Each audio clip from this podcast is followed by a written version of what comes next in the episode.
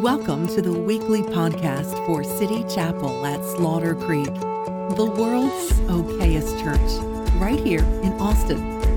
Get to know us better at citychapelchurch.com. We're so glad that you joined us today and hope you enjoy the message. Man, I'm ready to jump into the message today. Ready to jump into Colossians, Colossians chapter 2. Hopefully, we're going to be able to finish Colossians, Colossians. This is a tough one, man. This is to be a long day. It's to be, this is just a nine o'clock service. Wow. Anyway, Colossians chapter 2. If you want to turn to Colossians chapter 2, we're to start at verse 18. And uh, hopefully, we're to make it through this entire um, chapter and move on to chapter 3. But, and it's a powerful, this is the final warning that Paul is giving here in chapter 2. He had the first warning, which was do not let anyone trap you. Don't let anything trap you. Stay away from the traps. We spent a few weeks on that. Uh, then he had a second warning don't let anyone judge you, um, specifically with regard to a few things. And so if you missed that sermon last week, you can hear the podcast online. Also, the video is online in our, on, our, on, on our Facebook page. You can check that out. But today I want to get into the third and final warning, uh, which Paul issues here in verse 18. He says, Do not let anyone, now he describes the person here, who delights in false humility and the worship of angels, disqualify you. Do not let anyone delights in false humility and the worship of angels disqualify you. Such a person also goes into great detail about what they have seen. They are puffed up with idle notions by their unspiritual mind. They have lost connection with the head. Dangerous place to be. They've lost connection with the head. Jesus is the head, from whom the whole body, supported and held together by its ligaments and sinews, grows as God causes it to grow. Since you died with Christ, to the elemental spiritual forces of this world or the, the, the human wisdom of this world, why, as though you still belong to the world, do you submit to its rules? Do not handle, do not taste, do not touch. These rules, which have to do with things that are all destined to perish with use, are based on merely human commands and teachings. Such regulations indeed have an appearance of wisdom. That's key have an appearance of wisdom with their self imposed worship, their false humility, and their harsh treatment of the body, but they lack any value in restraining sensual indulgence. Sensual indulgence is sexual immorality. Interesting to me how he how he ends he ends with that. Chapter two has not been about sexual immorality. Um, but man, it is it is interesting how when people are repressed, it is interesting how when there is self imposed worship, false humility, and harsh treatment of the body, there's also a, a lack of restraint regard to sexual immorality. So interesting. So, Paul, under the inspiration of the Holy Spirit, gives us this instruction do not let anyone who delights in false humility and the worship of angels, do not let anyone disqualify you. It's important that you don't let anyone disqualify you. Now, the word disqualify, um, it's an interesting word. It's only used twice in the Bible, uh, only used twice in the entire New Testament. Um, and both of those times are in this letter, uh, the letter of Colossians. It's used the first time here in chapter 2, and the second time in chapter 3, verse 15. So before we go to chapter 3, verse 15, I want to tell you what the word means. The word is, the, the, the Greek word is brabuo, brabuo, and, and it means to be an, an umpire or a referee. So it's kind of interesting. He says, don't let anybody disqualify you, meaning uh, don't let anybody be a referee or an umpire in your life. Uh, the, the, the, the original word means to be an umpire in a sporting event or a referee. Don't let anyone, he says, don't let any person be the referee in your life. Now, in chapter 3, he kind of continues his thought. He, he, he, uses this same word again, chapter 3, verse 15. If we go to that, he says, instead, let the peace of Christ rule in your hearts. Now, that word rule is brabuo. Let the peace of Christ brabuo in your hearts, or let the peace of Christ be the umpire of your heart. Let, let the peace Christ be the referee in your life. And so basically, my sermon today is really based on that word, brabuo, or to umpire or to referee, because the truth is, we have a choice. Unlike in the NFL, we have a choice as to who will be our referee. We have a choice who we will submit to. We have a choice as to who will be our referee. We can choose between people or peace. There are people, there is peace. So really my sermon today is is is for anybody who maybe is finding it hard to find peace right now. Yeah, if you've if you're if you're in this room and you're struggling with with keeping peace, if you're losing peace, if you uh, if you have an absence of peace, it's probably because you have the wrong referee in your life. When people, when you allow people to be the referee of your life, then people can uh, throw the flags on your life. So just to get a little visual demonstration, we got got got a little whistle. That's because because that's what the that's what the ref has. The ref has got a whistle and he's got a flag. And so when when people are the referees of your life, they're the ones who can blow the whistle, tell you when time's up, and the ones who can throw a flag, tell you when you've committed a penalty, foul. Um, I don't know if you've ever had anybody throw a flag on you before. Uh, wives, this is not a good time to elbow your. I heard, I heard Mia. Mm, she's just no, no, no. It's all right. It's all right. It's not a good time to look at your spouse and be like, yeah, I just threw a flag on him yesterday. Uh, I don't know if you had any person throw a flag on you before. But um, in a sporting event, I'll tell you when uh, when when I was young, I started playing soccer pretty young, and um, I actually got pretty good at soccer. Really enjoyed soccer. Soccer is good if you're short and fast, and that's just kind of what I am. And so, short and fast guys do pretty good in soccer. I enjoyed soccer, but um, I, I, was in a secular league. It wasn't a Christian league. It was just a, a league in my in my hometown, and I was determined to represent Jesus well. And so I wanted to show the attitude of Jesus. I wanted to be a, a witness to those around me. And so I was really um, quite cautious about um, penalties. I didn't want to play dirty, you know. I didn't want to try to see what I could get away with. And so, um, and I probably pushed it a little bit far because um, there was there was one time just early on, like whenever I would actually commit a penalty, like accidentally, and the, like if the ref didn't see it, I would I would go tell the ref what I had done and I remember one time I ran up to the like like because I was I was on defense and I actually was pretty good at defense. Center defender that was my main role. I was on some championship teams, and um, there's there's a real trick to backing up with the guy who's coming and then letting him think that he's going to get past you and then stealing the ball. So you but you but you have to let him think. It's kind of like getting an interception in the NFL. You have to let them think that they're open. You know, and so the Legion of Boom can jump in there and do what they do. But uh, now, so yeah, so, so but but the, the trick is though you have to hit the ball. You can't hit the guy's foot. You know what I mean? If anybody watching the World Cup, well, you cannot connect with another guy's ankle. This doesn't work. And so one time, this guy is dribbling down. I, I go to get the ball. I miss the ball, take out his ankle. He trips, falls over the ball. We get the ball, and and I'm waiting for, I'm waiting for the flag. And there's no, well, actually, it's a it's a card, and anyway, it's a card in, in, in that particular sport. But I'm, I'm waiting for the penalty, waiting for the whistle, and there's no whistle. There's no penalty. And so I'm like, man, and so and, and, so you know the play's going down the field. So I'm running up to the ref and I said, man, I, I tripped that guy back there.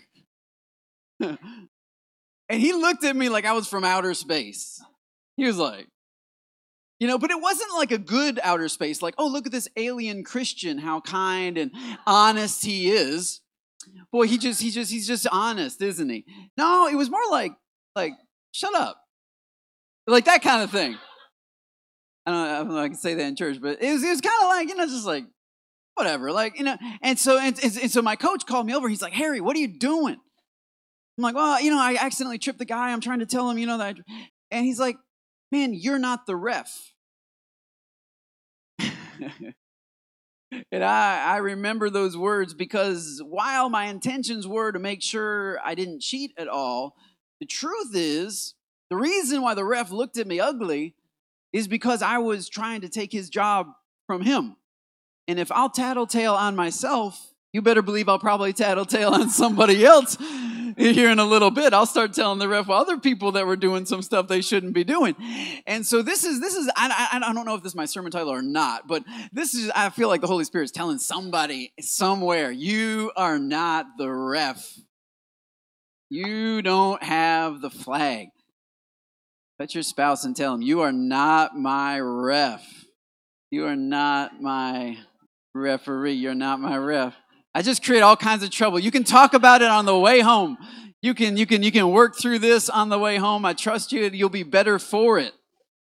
I'll be you'll be better for because you say, well, why why would you say that? Because man, one of the temptations is to put our make our spouses the referee of our life. Because how do you know how do you know if a person is the ref of your life? Well, let me tell you, it's the person you look to when the play is over. Was that was that a clean hit? Was that a was that a good tackle? Was that a good coverage or was that pass interference? Because it's it's the person. See, the role of the ref is not to tell you how to play, but rather they are only looking for stuff you do wrong. They're they're they're they're pessimist kind of people, you know. The whole time, no, not really. They're, but the whole time they're looking for what is going wrong, and they got that in, in, in the NFL. They got the flag like tucked in their pants. I think I don't know like what the tradition of that is. They like have it tucked in their pants, and they're ready as soon as they see somebody hold a little too long. As soon as they see somebody get a little hand in there during during, during the play, during the pass, or or or maybe maybe they jump off sides. I mean, they pull that flag and they throw it in the direction this, is going to be a fun sermon. They throw it in the direction. So, all right, next person to drop their phone, you're going to get you're going to get one of these just right in your general direction. This is what Amy's like, I need to put mine on silent. I forgot about that. Put your phone on silent. You might get one of these right here. I'll tell you what. Uh, but you know, they throw it in the direction of the offend of the, of the offense. And so you can know, you can know if people are your referee, if they're the ones that you look to to see if the play was good. And we can do this in marriage a lot because, you know, uh, we, we reap a lot of benefits in marriage when we do good things, right? You know, some of us reap some benefits anyway. I'm just saying, if you're patient and kind with your spouse, they're often more patient and more kind with you. If you if you treat them with thoughtfulness, if you get them flowers, uh, if you get ladies flowers. Anyway uh, it doesn't that doesn't work with me but chocolate works for me uh, coffee you know if you, you, you think about people you're con- you're kind you're, it, you, it's kind of reciprocal. And so if you're if you're not careful in some of our closest relationships we can understand that it's reciprocal. And so as soon as we do something good or we do something bad we turn and look to them to see the response that we get. When people are your referee people's response is really the determining factor of your peace. Your peace and your joy determined by whether or not they throw a flag. Whether or not they blow the whistle. If they if they blow the whistle, then oh man, I guess I messed up again. But it, but but but but if they don't, then it was good. It was a good it's a good play. And it's a dangerous place to be in when you're checking in with people to see if you obeyed God or not. It's a dangerous place to be in because as, as, as a pastor i can be checking in to see how many people like me or how many people are saying good things about me and, and, it's, and it's good. If nobody likes you there's probably a problem. If, if, if, if, if, everybody that comes into contact you with you walks away and like that guy's toxic there's you might have an issue. Uh, so it's good to kind of get some feedback every now and then. But man, the, the, the, flag throwing in your life has got to come from the peace of God. Otherwise, you will lose your peace. If you're always looking to people, people will, will be able to rob your peace. And also, people will be able to give you fake peace because they'll say that you're in bounds when really you're out of bounds. They'll say that it was a good block when really it wasn't a good block. You won't learn how to play the game. So, anyway, if people are your so in what areas might people be your referee? Well, uh, here in this New Testament passage, Paul gives us a couple of areas that people were throwing flags on the Colossian church. Uh, he says, number one, that they, they had false humility. False humility. Uh, false humility, interestingly enough, in the original language, the, the word false is nowhere in there. There is a word for false in the Greek, but it's just not the word that was used. Actually, the word that is used is a word called thelo or thelos, which means intentional. So this, this this is interesting to me because the people that were throwing flags on them were trying to get them to be like them. And so the way that they were is they had a type of humility. By the way, humility is good. Uh, scripture talks about that a lot, that we ought to have a lowliness. There's actually two words for humility in the New Testament a lowliness of mind and a lowliness of heart. Both of these are very good. A lowliness of mind has to do with how you think of, your, of yourself, and a lowliness of heart has to do with how you, how you believe the heart it has to do with your belief system and so both of these are encouraged in the new testament and in fact first peter says humble yourselves under the mighty hand of god so it's interesting to me when I, when I when I saw this passage that to say it's false humility is I think the reason they translated it that way because it that's really what he's trying to get at but the word he used was more like forced humility more like intentional humility and so, and so it's so weird that Peter would tell us, humble yourselves under the mighty hand of God. And then Paul would say, would say, but don't have intentional humility. don't do it on purpose. The word thelos is to plan or to say, I will. And yet, I mean, I could preach a wonderful sermon about the power of saying, I will. You know, I will raise my family in a, in a godly way. I will pray and read my Bible. I will attend church. I will. There's a there's a lot of power to the word I will, and there's a lot of good power to that word. But there's some things that Paul says that word doesn't apply. Because true humility is not the result of a determination to be humble. Maybe I should say that again. True humility is not the result of a determination to be humble. In fact, if you struggle with pride, one of the first things pride will tell you when you come into the church is, man, we got to get rid of pride. We got to become humble because because it because because those prideful people are all stuck up and they're all and that's not us. So if we want to be perfect, we got to get rid of pride, and pride always wants to be perfect. And so the, it's so funny how one, one of the one of the one of the worst prayers you can pray. I was going to say dumb or stupid, but I'm just saying one of the most off prayers you could pray is God make me humble. It doesn't, it doesn't usually work that way. It's like people who pray, God, make me patient. But do it now. I need patience right now, Lord. Make me patient right now. I'm in traffic. Lord, give me patience now. Well, if he gave you patience now, he'd have to take it away from you as soon as he gave it to you because you haven't exercised the muscle to be able to hold the weight of the patience you're asking for. So he doesn't hand out and dole out patience. Instead, he asks you to, to work to work that muscle, to work out a little bit something that they're doing at 5 a.m. on Mondays and Wednesdays and Fridays here at the church. I am not participating. I don't need to work out that muscle. I'm fine being skinny. I'm good with it. I'm I'm I, am i am lovely. Less fat when I'm older. You know, it doesn't turn to fat when. Anyway, so I, I'm I'm just saying, like like like like the the, the weight of what he what you're asking for.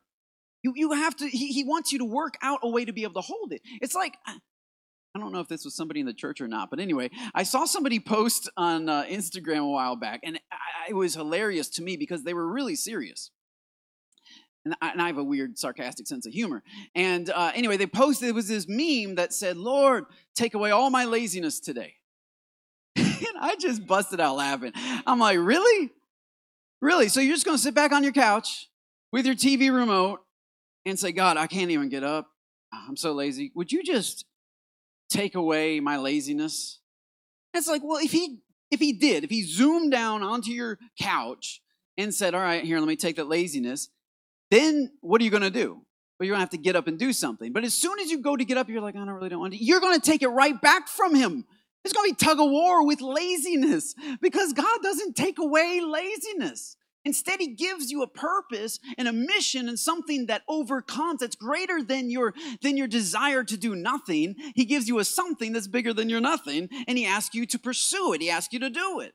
And so some of the some of the prayers that just that don't make a lot of sense are Lord take away my laziness, Lord Lord take away eh, Lord give me patience and Lord make me humble. Because when you are having intentional humility, you've missed the whole point of humility. Humility is not the result of deciding to become humble. Humility is the byproduct of seeing things the way God does. It's just the byproduct of seeing life the way that God sees. If you could see you the way God sees you, you would not be proud and prideful about you. Now you would you would be hopeful about you. See, this is this is the problem with false humility or forced humility. All the while that you're telling yourself you're so awful and you're so less than other people and everybody can do stuff so much better than you, and you're trying to make yourself humble, what you're doing is you're beating yourself up. You're condemning yourself, and God never does that. So God sees you, and He sees great hope. He sees a future. He sees a plan for you. He sees potential inside of you. He sees so much in you that your pride actually doesn't want you to see because that makes your pride feel prideful. So your pride will keep telling you that you're an awful person, you're terrible, you can't do anything right while it's trying to be humble. But if you would just see you the way that God sees you, number one, you would have a better opinion of yourself. And number two, you would have a greater opinion of your God. True humility is seeing God the way that God sees himself and seeing us the way that we see ourselves. And you see not how little you are, but how big God is, and how good God is, and how amazing God is. And so, forced humility, intentional, sometimes the intentions of man is the enemy of the Holy Spirit. We, we, we, we, we, our pride hears the fact that, oh, oh, pride is bad. So, all right, so we got to get rid of this real quick. Because that's what pride wants. Pride wants to be perfect now.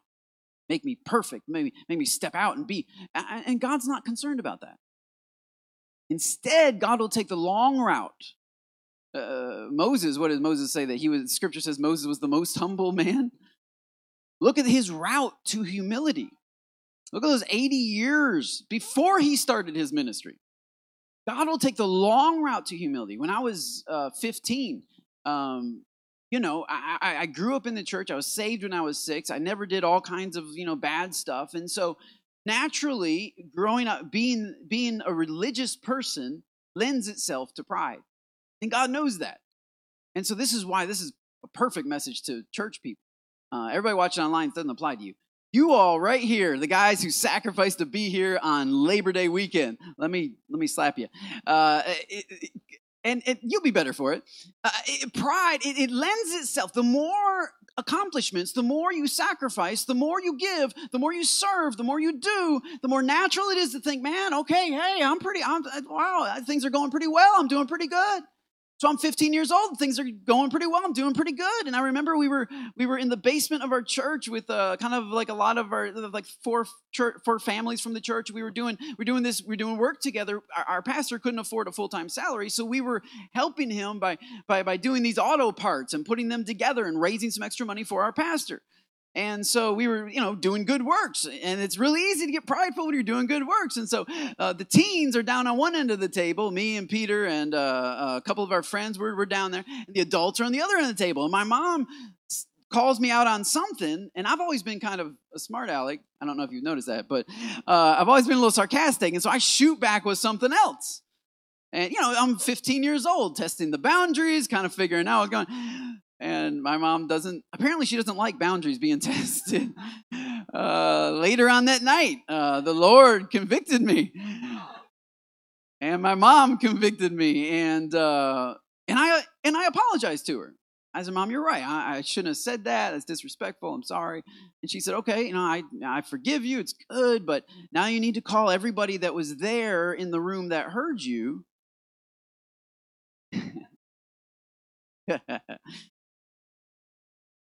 So that night, this is this is this is before cell phones. We didn't have speed dial. I had the old the old you know Rolodex, and you look at people's numbers. And so I call up Justin, I call up John Ulrich, I call up his wife, I call up you know I call up all these people.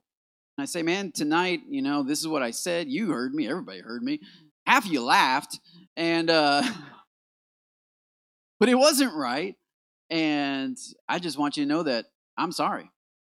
I call up my friends tell Peter, look, look, you wouldn't have to try to get humble if you would just repent the way that God says to repent. If you would just really, actually, truly repent, your pride would go right. I mean, everybody that you've wronged, everybody that you've stolen from, if you actually made amends, if you actually went back and confessed the wrong and paid back what you stole from them, if you actually, the people that, that you had wronged, if you, if you tried to make it right, trust me, you, there's no room for pride when you've called 13 people in an evening and said that you were disrespectful tonight and that you're sorry and that God's convicting, God's growing you and you're trying to do better. It's impossible to hold on to.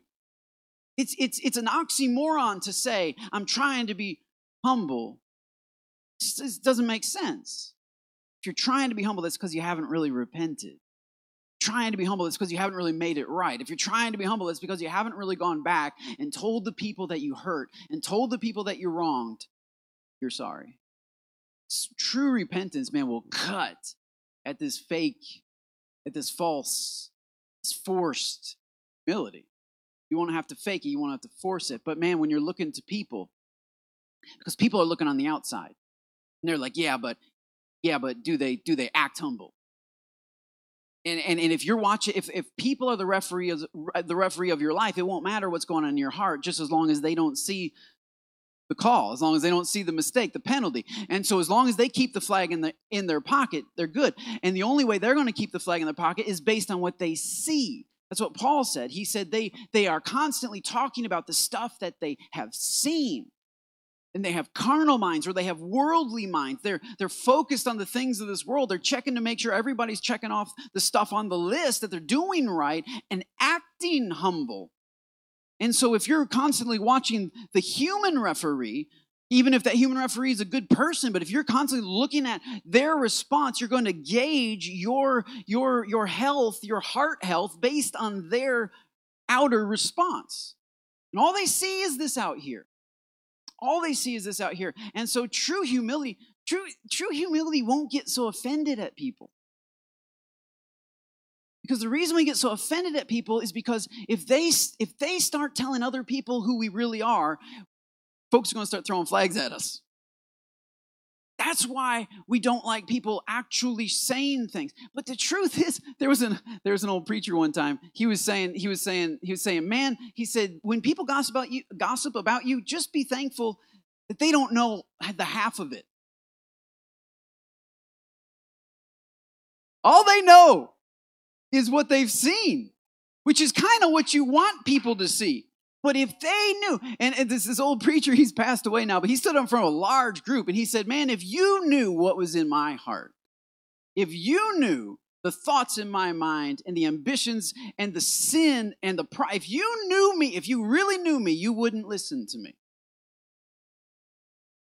He, he let that awkward silence kind of fall in the room as everybody wondered, should we head for the door or?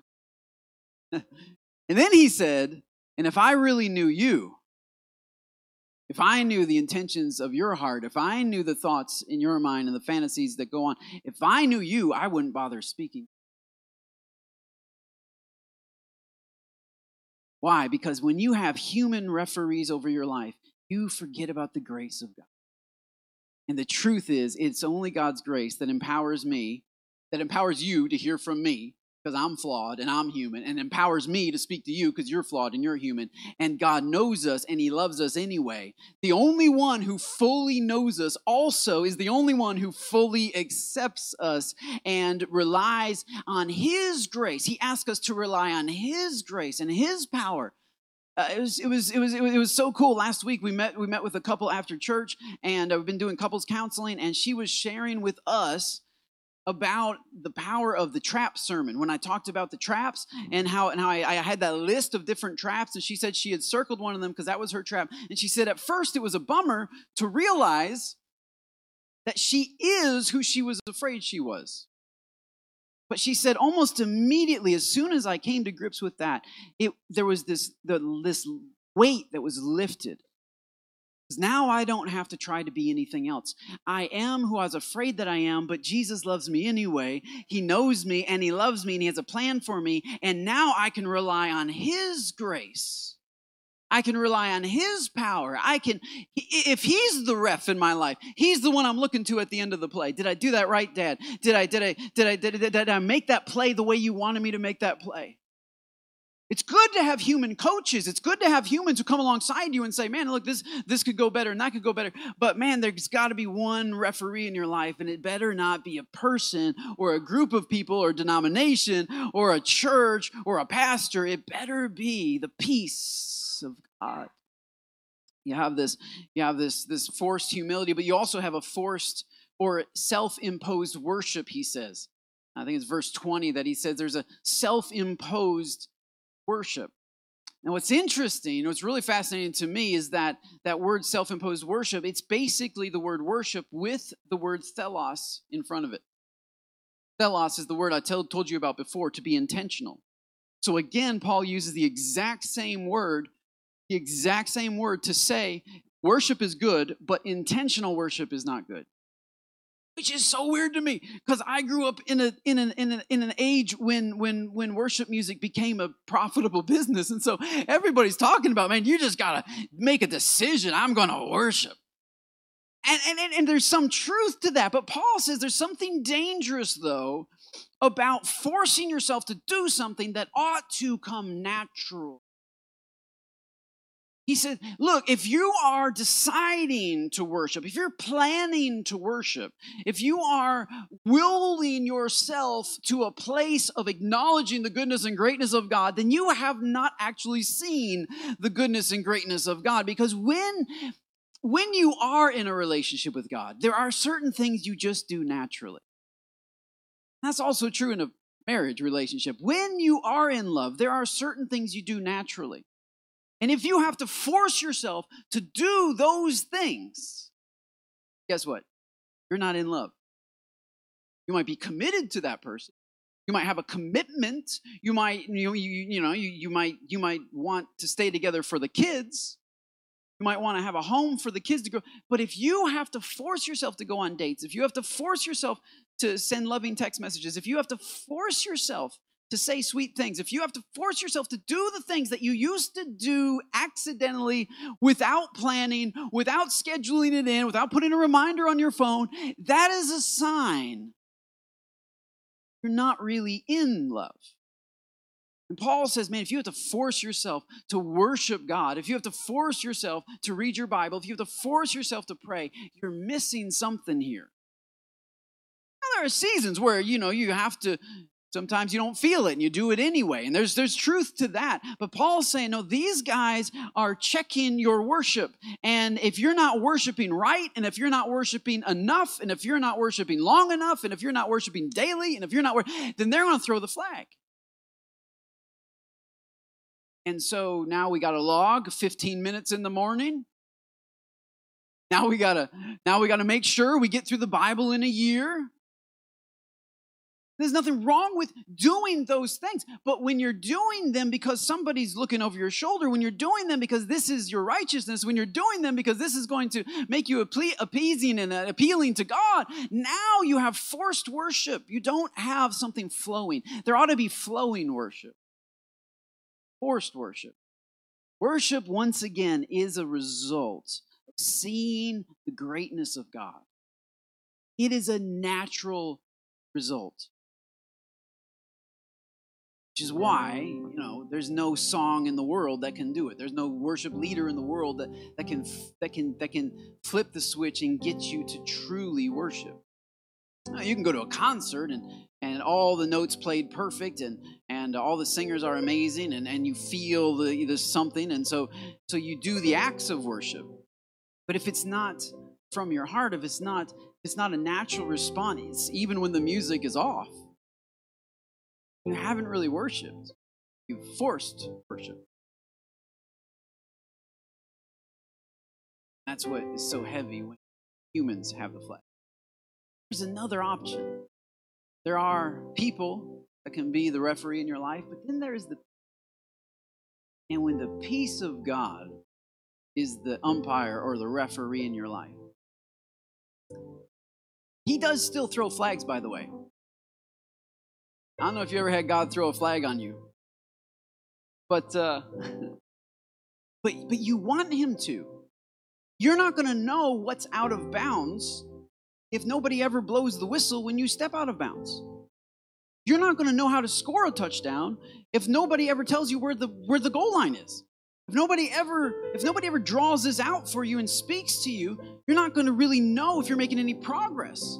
And so and so while it's great to have humans who sometimes are like, "Oh yeah, that's fine. Run over there and run over there and and uh, you know, hey, look, you could be wide open if you just went behind the behind the stands and just, you know, just whatever, make up your own play." That's wonderful, but you don't have the joy of actually competing in a game that means anything. You have the XFL. I don't know if any of you guys are old enough to remember the XFL. Oh, it's coming back. Anyway, um, Andrew Luck's going to be in the XFL. I don't know. It's like you have it's craziness. It's just like just do whatever you want. But no, the rules, if they if they're properly administrated, help make us better. So you want the Holy Spirit to convict you of sin. Not condemn you, but convict you. When he throws a flag on you, even, even though you have to go back five yards, talking football. This is the football opening weekend. I'm just going to be talking football all day long. Even though you might get a flag, you know, it throws the flag and you got to go back five yards. And you're like, man, I thought I had all the, I thought we were, now it's first and 15. Look how far back I am. And I don't know if you ever noticed this, but usually when somebody gets like a holding call or something and they go back five yards, you know what happens? That guy goes to the bench. Even if it's just for one play. So that the coach can upskill him so that the coach can say, okay, look, look, here's here's the deal, man. Like you you you you you, can do this, but you can't do this. Right? You can you can run with him, you just can't push him when he's about to catch the ball. You know what I'm saying? And so he he he's he's he's, he's not in timeout He's on the sideline with the coach, and sometimes the Holy Spirit will say, "Man, you need to get with the coach. You need to, you need to, you, you need to be a part of this group right here, and you need to be honest with them, and they're going to help you because they've been in the same place you are. Almost every coach has also been on the field at one time. He says, like, I, I know what it's like to be out there, and I'm not condemning you. We lost a few yards on the play, but it's nothing we can't make up. Right? We can make up those yards. We can get the first down. It's okay. But you need to learn how to, how to run your route. You need to learn how to, how to play with excellence. And so sometimes a flag is some of the best things that will happen for you because the Holy Spirit will convict you. And you had been thinking along this route, you had been living along this way, and you didn't know that's why you're getting all these negative consequences. But then the Holy Spirit comes in and he convicts you, not condemns you, but he throws a flag on your arrogance. He throws a flag. He'll throw a flag on everything that will destroy you. That if left to itself will eat you up. He'll throw a flag on your bitterness. He'll throw a flag on your unforgiveness. He'll throw a flag on your addiction. He'll throw a flag on your sin. And he's not trying to condemn you, even though it feels like it, because it's like, man, we were on the 40 yard line. Now we got to go all the way back to the 50 yard line. How are we ever going to make this up? Well, look, it's more important that you learn how to play. It's more important that you that that for the the whole team, yeah, the whole team suffers 10 yards for one guy. But if that one guy learns what he needs to learn, the whole team is going to get better. The whole team is going to be unstoppable. Fortunately, with the Lions, we just kind of keep going to the coach. We talk to him a little bit. He pats us on the back, and we go back out there. And I don't know that we're learning what we need to learn, but uh, but man, if you can learn, if you can walk through conviction and not reject it. Look, one of the worst things you can do when the ref throws a flag on you is take off your helmet and start yelling at the ref. Because now he's going to throw another flag on you. And you're going to be way backed up. If you if uh, don't argue with the ref. Dez Bryant, don't do it. Don't argue with the ref.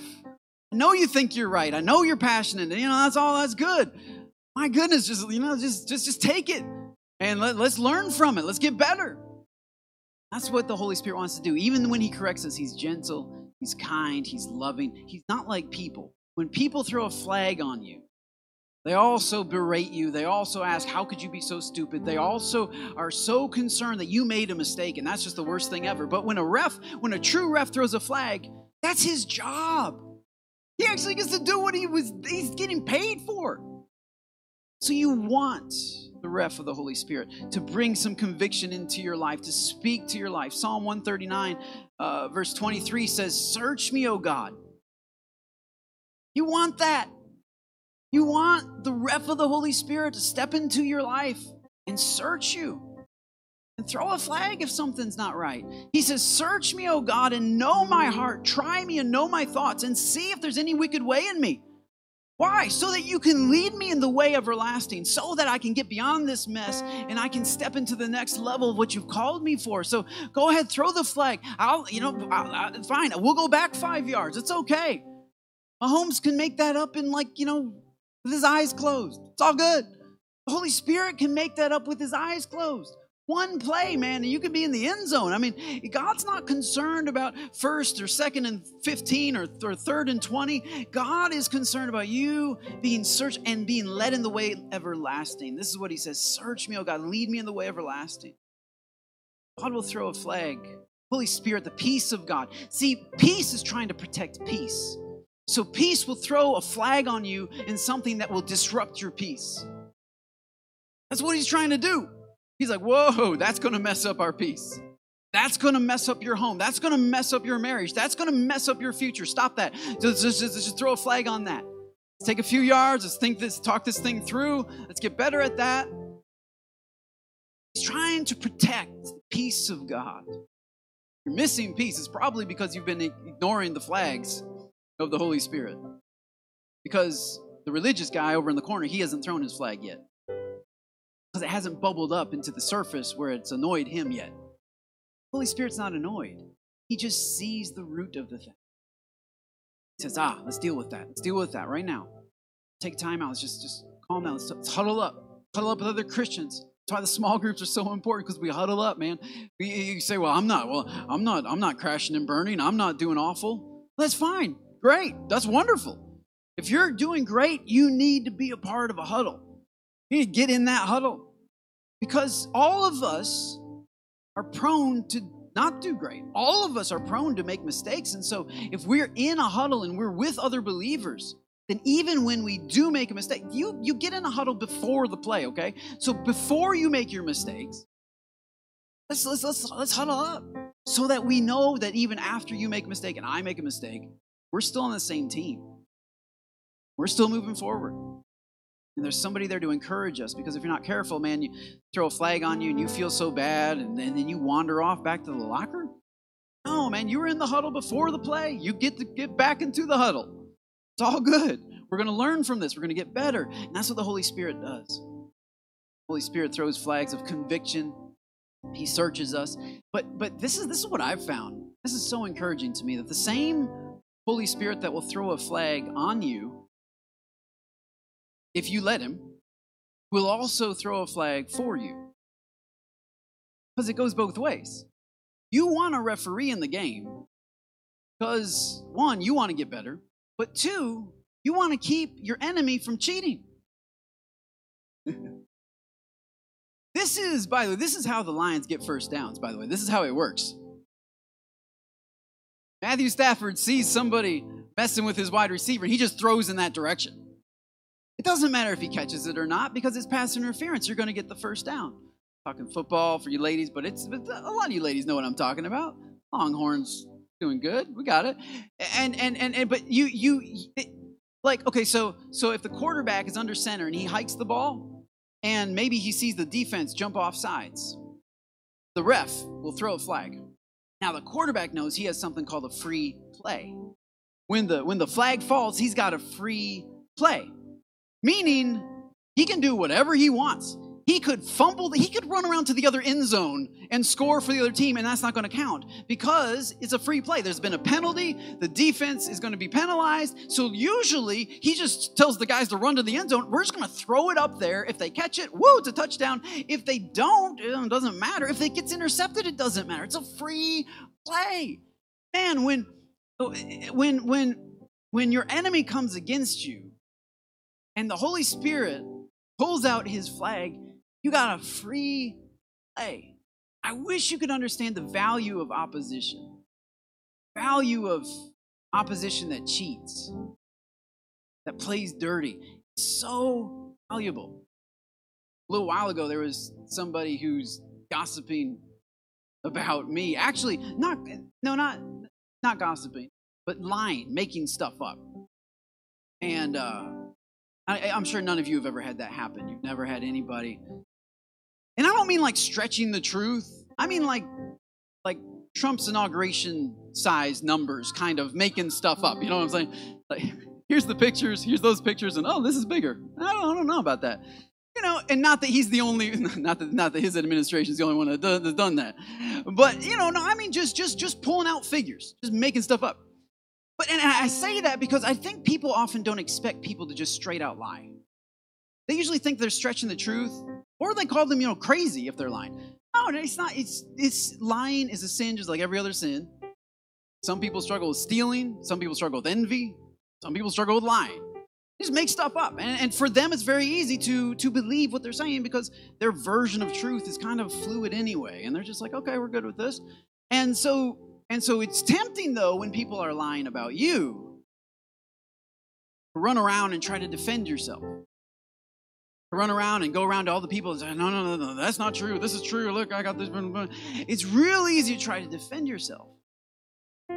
But I'm telling you, this is this, this is one of the worst things you could do when somebody comes against you. And it's not the person, it's the enemy.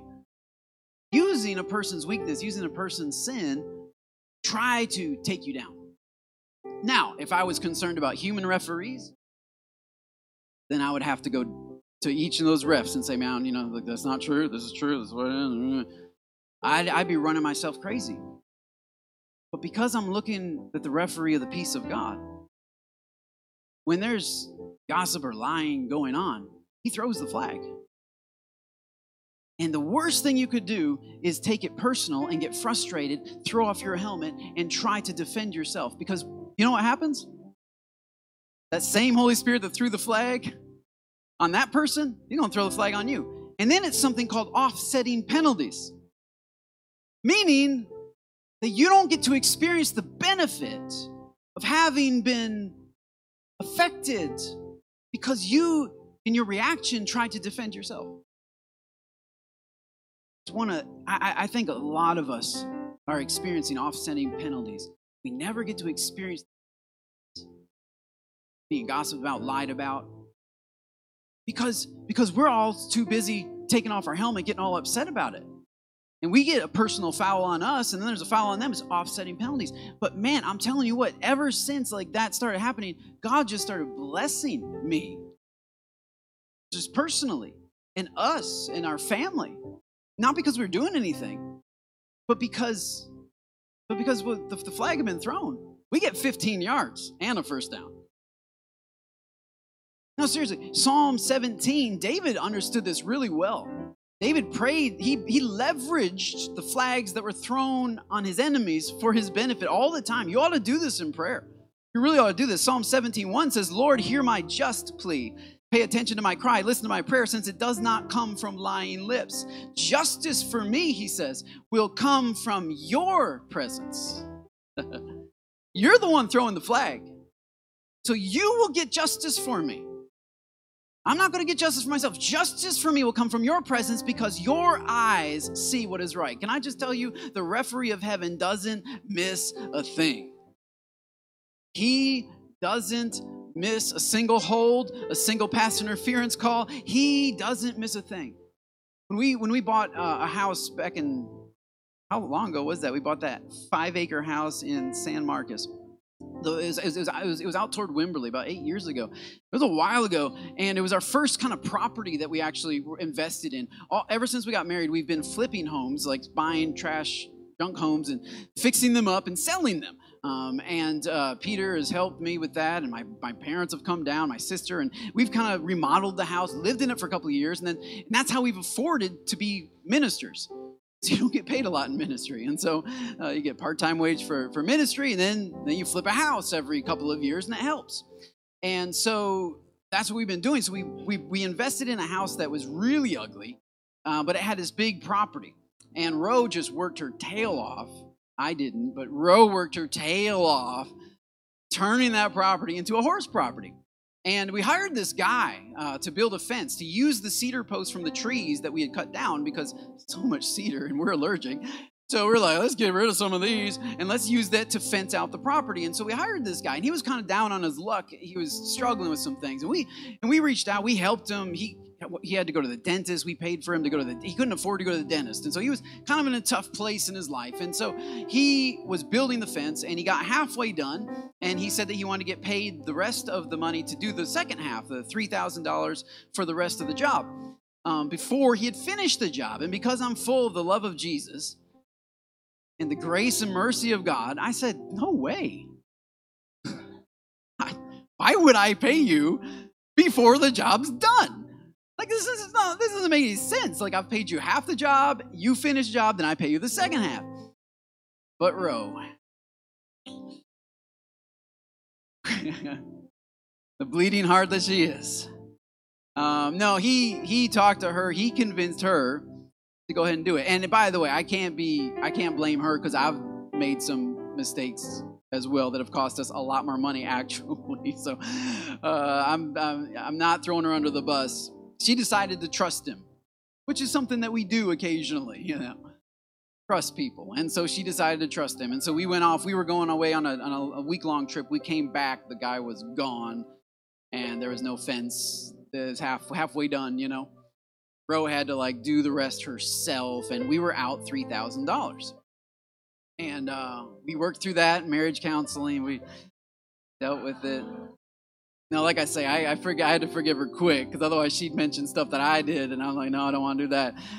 Uh, she'd bring up some of that, and I'd, I'd probably bring it up myself. I'd throw the flag on myself.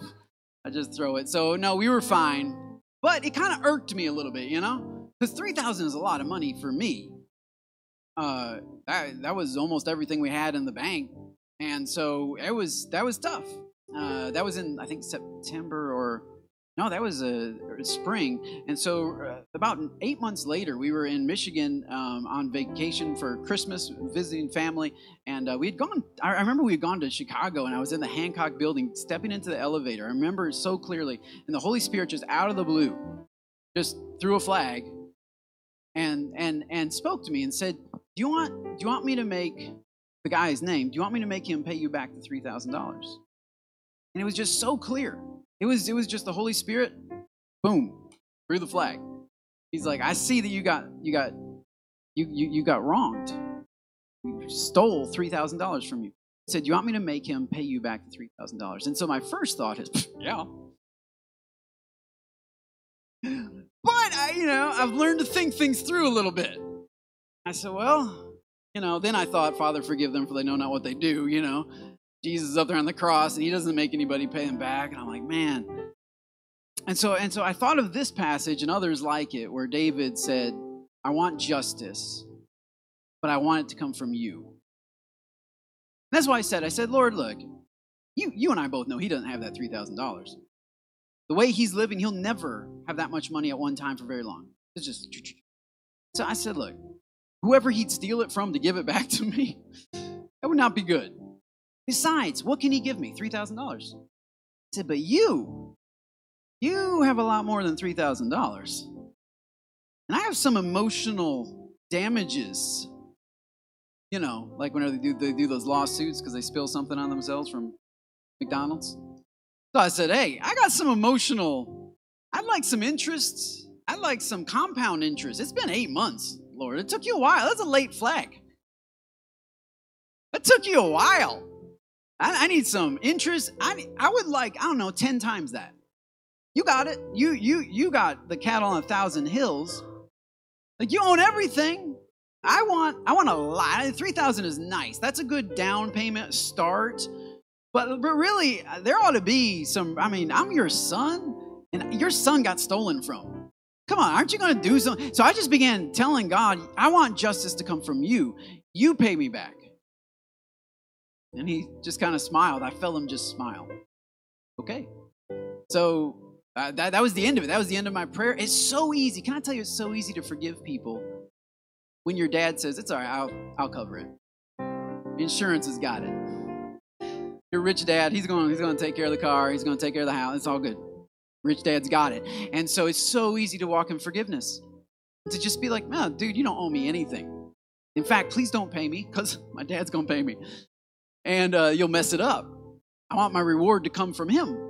And so uh, that was December, and then January, God called us to plant City Chapel, and we began planting City Chapel. A year later from that January, we launched City Chapel, and we're still living in Wimberley, nearly Wimberley, uh, in San Marcos, and we're driving an hour each way to meet people, coffee, and all that pastoring, all that stuff. And we're like, God, like, can we get a house that's closer? I know it's everything's expensive up here, but can we just? And so we began praying into that, and Roe found this found this property, which I thought was trash, and um, she thought was wonderful. Uh, it's a property we currently live in, and it was it was way more than we could afford, and really we couldn't get a loan and it was owner financing though. And so the owner had cash offers for what he was asking and we offered him a hundred thousand less than that. And we said well if you finance and if you give us this, this interest rate and blah blah blah we'll be able to do it. And he took our offer because we were actually going to keep it keep horses on property and just live there. These other guys were going to be investors. And so he took our offer. He said but you have to close within 30 days and you have to have $100000 down and we said, All right, sure. We got $1,000 in the bank. This is going to be awesome. But like I said, we've always flipped properties. And so this property that we had gone into, we spent about $20,000 to fix it up. We thought we'd make around 50. That's what, what we were planning on. 50,000 would be awesome uh, to make on that property. And so we said, Lord, we got to make double what we were hoping on a really wonderful favor of God kind of day.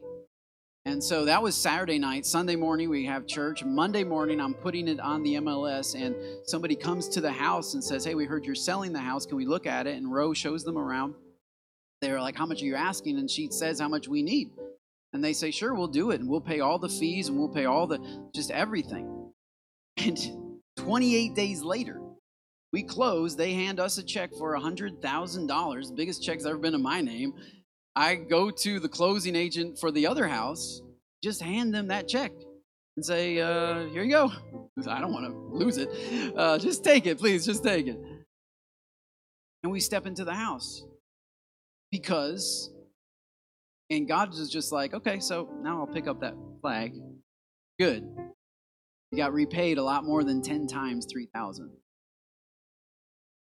I've never done the math on that. I don't know exactly how much times we got paid, but it was a lot more than 30,000. Now, went directly into the next house, but it enabled us to get the house that we're in now, that we're able to minister from and serve from. Powered us to be who God's called us to be. So, I'm telling you, don't waste a good penalty. Someone's coming against you, go to your father. Let the let the ref that threw that you allowed to throw flags on you also throw flags for. You. Let him defend you. Let him stand up for you. He's so much better at it than you and I are. So much better. So, Father, we come before you, and I just ask for each each person here. They have any bitterness in their heart toward anyone, God, may they release it right now. May they release the need to get better, get even, back at. Lord, let, let the referee Holy Spirit, the peace of God, let the referee of the peace of God stand up for us. Stand up in our homes, stand up in our, in our communities. Let the peace of God be the referee over Texas. So many, so many things going on. Lord, would you throw flags at things that you want to see stop? Things that would hurt us, things that would destroy. Bring conviction where there needs to be conviction. Bring hope. Bring hope along with that conviction, like you always do. We submit to you. We allow, interesting altar call, we accept the, the referee of God into our heart, the peace of God. Not call the plays, throw the flags. Wait for you. Pray. Amen.